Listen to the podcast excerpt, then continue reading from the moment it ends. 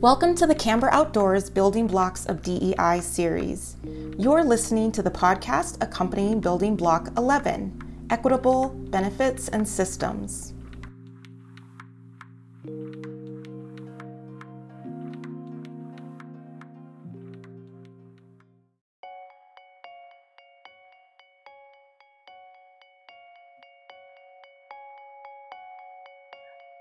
Hi, this is Emily Newman. I use she/her pronouns, and I'm the executive director of Camber Outdoors. Welcome to the Camber Outdoors Building Block series.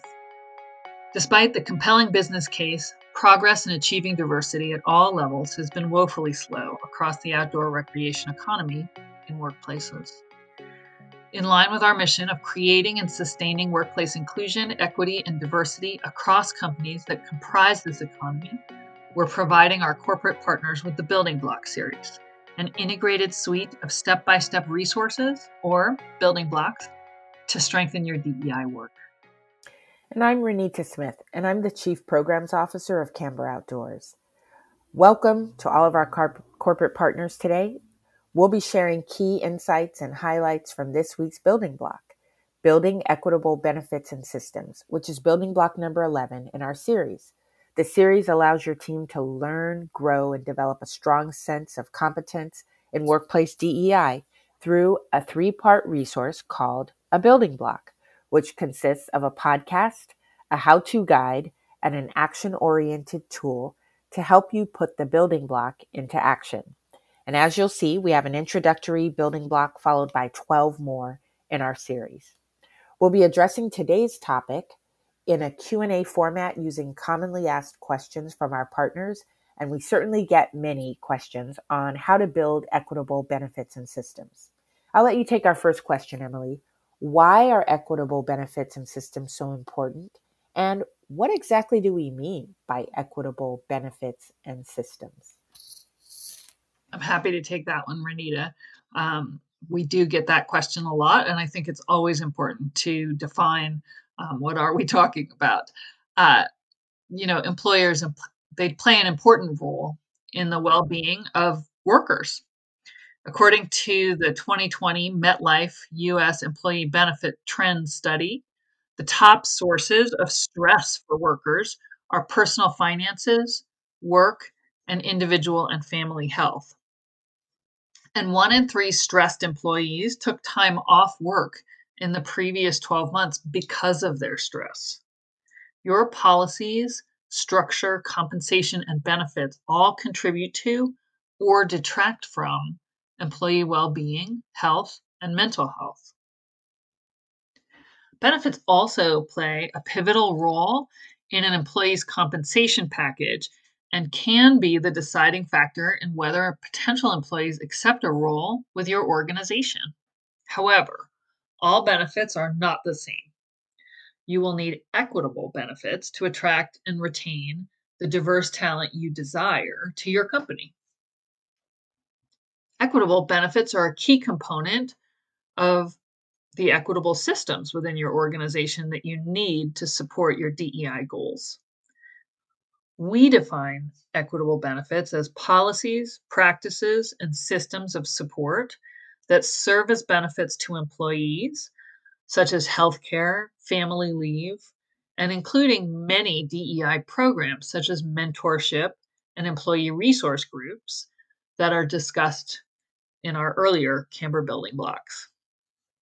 Equitable systems also include other processes and structures that promote equity in benefits and compensation, including regular audits of compensation and pay equity, reviews of benefits plans to assess relevance to employees as well as to prospective employees, and employee surveys to garner feedback on those benefits.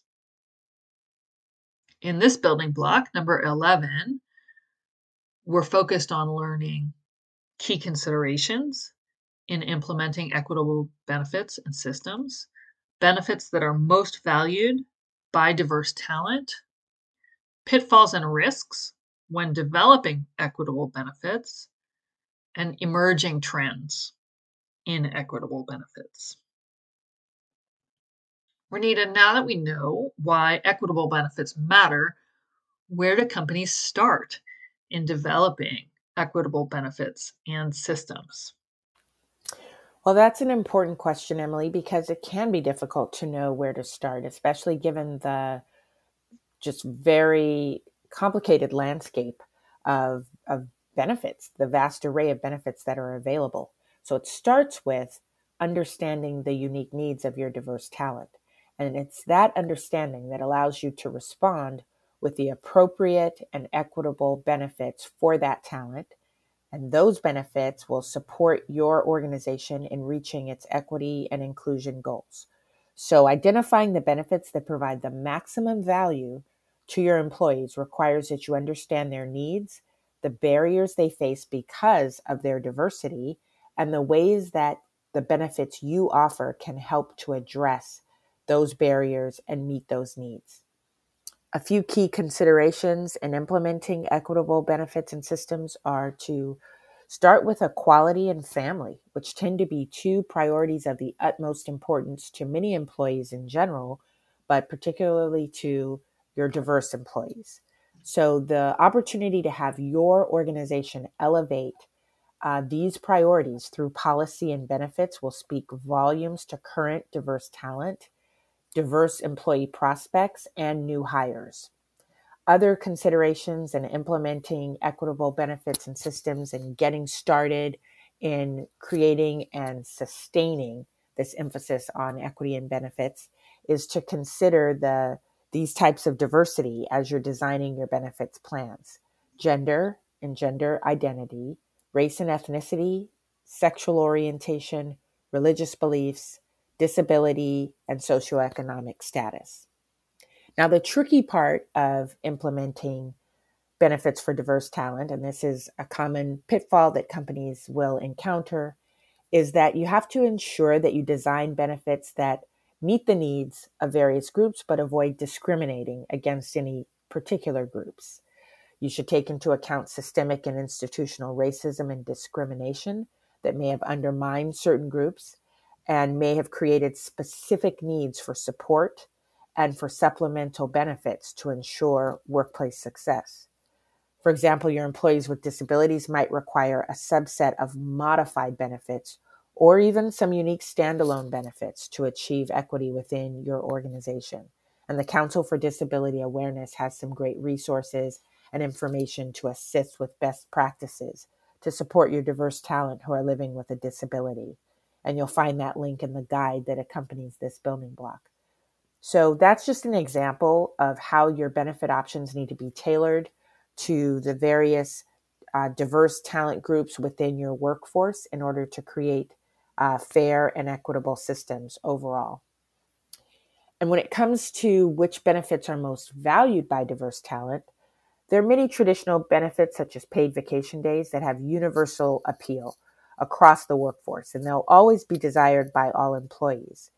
But in addition to these traditional benefits, research shows that there are some specific benefits that are particularly appealing to diverse talent, and that includes millennials, who are amongst the most diverse generations in our entire society.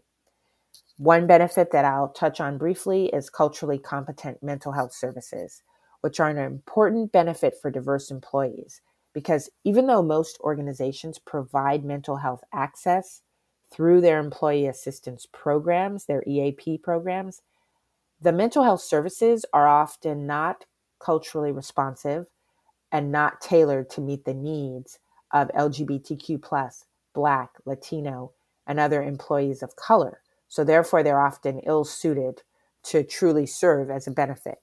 Data shows that rates of mental illness are similar between Blacks and whites, but Black people are less likely to seek treatment, even though they have a higher prevalence of severe symptoms. And while L G B T Q plus people comprise four point five percent of the U S population, thirty-nine percent report having had mental health struggles, and only twenty percent of Latinos with mental health issues seek professional help. So clearly there is a need for mental health services that are culturally responsive and that are offered to the diverse employees uh, within your company. Emily, let's highlight a few more benefits that are of particularly high value to diverse talent. Absolutely, Renita. And I want to add at this point that for so many of our companies, um, I think the concern arises around sort of additional cost tied to benefits. And in many cases, the benefits that we are talking about and the flexibility of these benefits is really about asking the right questions, asking the right questions of your internal teams that are exploring benefits, as well as ensuring that any benefits providers that you choose are building that diversity of um, support into the plans that they are offering to you. One of those um, highly valued benefits relates to comprehensive family planning. Millennials are overwhelmingly choosing to start their families later in life, and infertility increases with age. Infertility, therefore, affects every corporation and organization, with one in eight incidents of infertility among those attempting to start a family, creating this need for infertility benefits. But one size does not fit all, and traditional fertility benefits often include fixed dollar benefits that don't change despite regional cost differentials, as well as mandated therapies and restricted pre-certifications that result in the exclusion of non-traditional and L G B T Q plus families.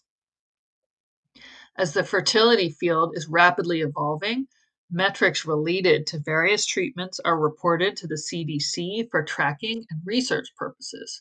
Fertility benefits should incorporate those treatments that are backed by proven data on their efficacy and patient safety. Spousal health care coverage and other benefits have traditionally been offered to heterosexual couples. So offering health care coverage and benefits for same-sex couples and for couples who are in domestic partnerships promotes equity. Similarly, parental or family leave benefits should also apply to those couples, even if they are not legally married. Implementing floating holidays is another way to support diverse employees of different cultural and religious backgrounds. fifty-five percent of companies do not offer this benefit, and what that does is it forces those who celebrate holidays other than uh, traditional American holidays to use vacation days for their holidays. As a result, diverse employees potentially miss work meetings and experiences in which their peers participate during their religious and cultural holidays. So we've added a calendar of holidays that reflects observances celebrated by a broad range of cultures and populations um, to accompany this tool and building block at the end of the at, at the end of the document that's enclosed. Do you have other thoughts, Renita? I do, Emily. Thanks. Another important benefit is ample paid time off, which, similar to the need for floating holidays, allows diverse employees to celebrate important cultural holidays and events, but can also be useful to workers who have children. Uh, workers with children often have to use limited vacation or sick days to assist with childcare, care of aging parents, or attending important academic or sports events related to their children at school. The average number of days off is eleven per year, and fully fifty-three percent of employees who get paid for vacation time report that they would leave a company for a competitor who is offering more paid time off. So clearly, paid time off is a key tool in employee retention and engagement. Another top employee benefit trend for twenty twenty-one is access to financial wellness programs. These programs have emerged in response to financial stress that impacts employees' ability to get their work done. Providing financial counseling as an employee benefit helps teach employees the appropriate financial planning for their unique family, their circumstances, and particularly during this pandemic, new financial stresses that have arisen as a result of loss of employment within the family and other factors. So the financial wellness benefit can be particularly valuable for all employees, but especially for younger employees, first-generation college graduates, and Black and Brown employees who've been disproportionately impacted by COVID nineteen and who may not have the familial resources that they can turn to, uh, the savings levels, or the supports for gaining uh, financial literacy and planning.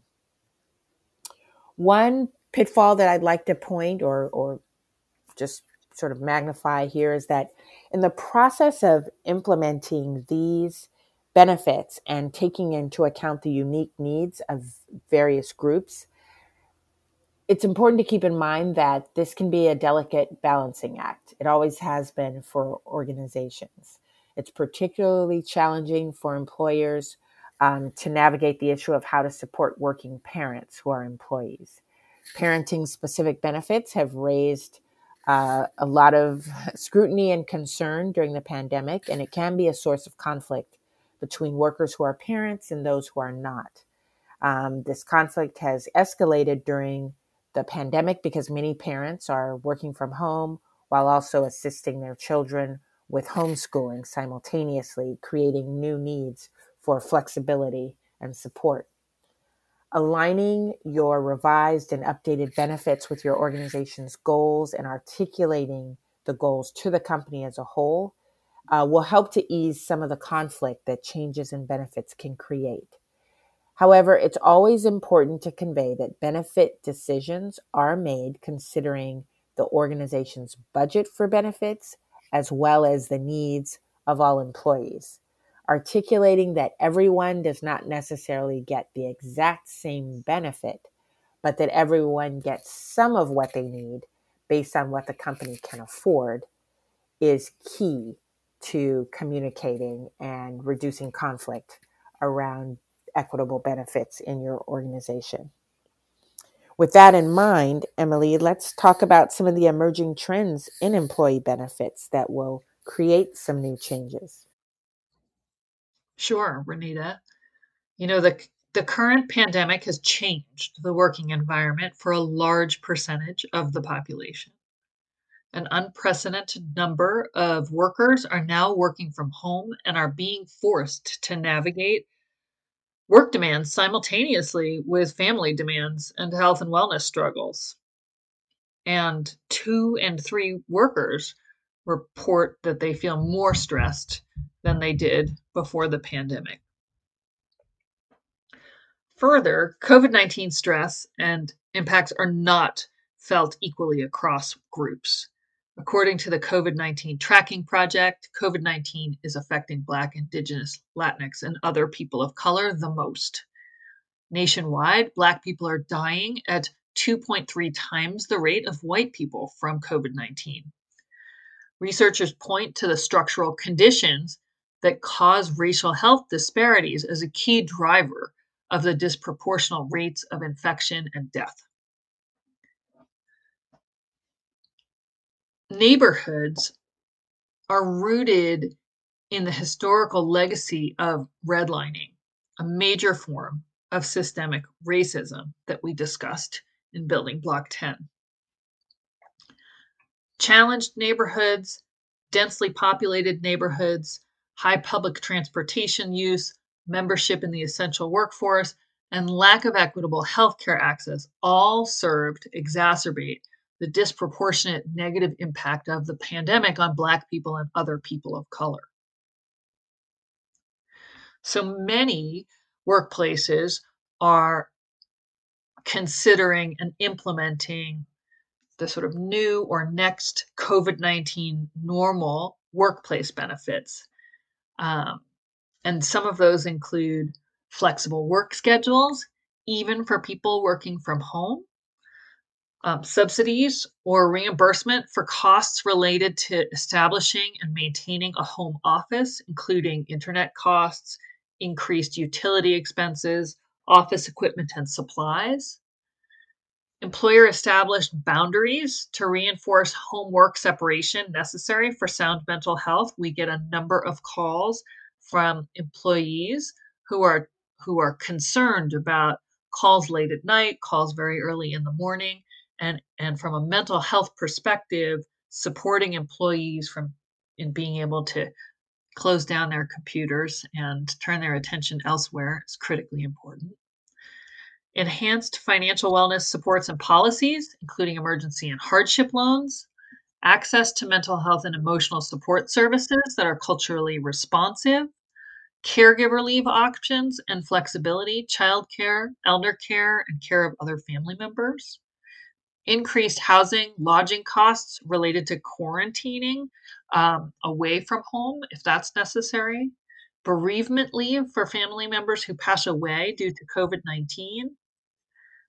And dependent care expenses incurred because of the closure of existing care providers, schools, daycare centers, and after-school programs and camps. Do you have any final thoughts about this, Renita, that you want to share? Sure. Thanks, Emily. It's certainly encouraging to see how creatively companies are thinking about meeting the needs of employees, particularly in light of the new challenges and demands of a global pandemic. My final thoughts would be that the process of evaluating and revising those benefits creatively to be more equitable is to keep employees at the center of your design and launch of these benefits.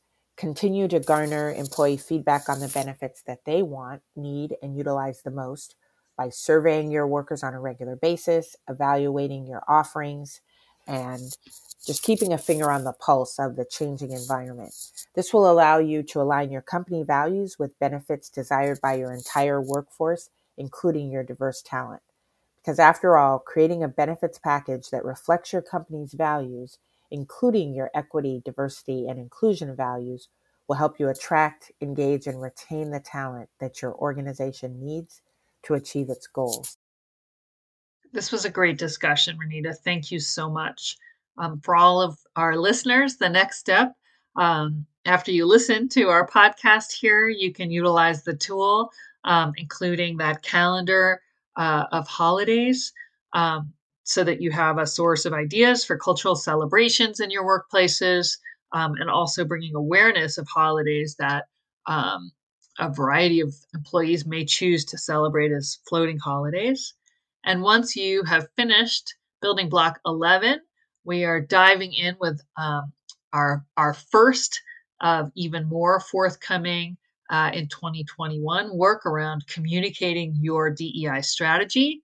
There will be a um, building block twelve guide on communicating your D E I strategy, as well as a building block twelve podcast. Thank you to everyone who has joined us today. Uh, to our members and corporate partners, and we look forward to seeing you um, and talking with you next week. Thank you all. Thank you for listening to the podcast module for Building Block eleven. To finish this building block, complete the tool, and then move on to Building Block twelve.